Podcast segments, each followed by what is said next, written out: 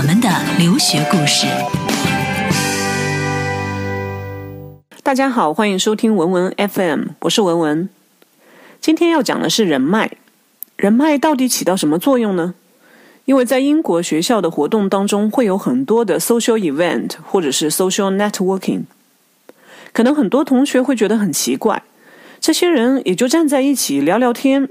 吃点披萨，或者是各种各样冷的三明治或者零食，那这样的活动起到的作用在哪里呢？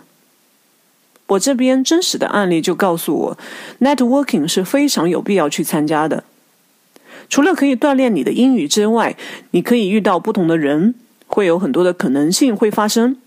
如果说你参加了五次的这样的 social networking，在这五次当中，只要能有一个人在未来。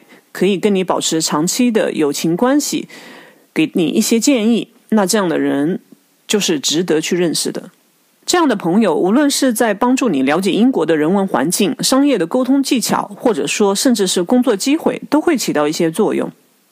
在去年，有一个读金融的同学，就是通过身边的英国的朋友推荐，找到了一家总部在中国、英国有分公司的科技公司做财务。换句话说，如果我们不去积累人脉，这样的工作机会就会是别人的。在这个过程当中，谁也不知道会有这样的工作机会会给到你。但是如果你不去经营这样的人脉，很显然机会就不会走到我们身边。虽然大家说在英国找工作很难，那也确实需要等待。但是还有一点是非常重要的：当机会来临的时候，你是否已经做好准备？你是否已经为得到这样的机会做好准备？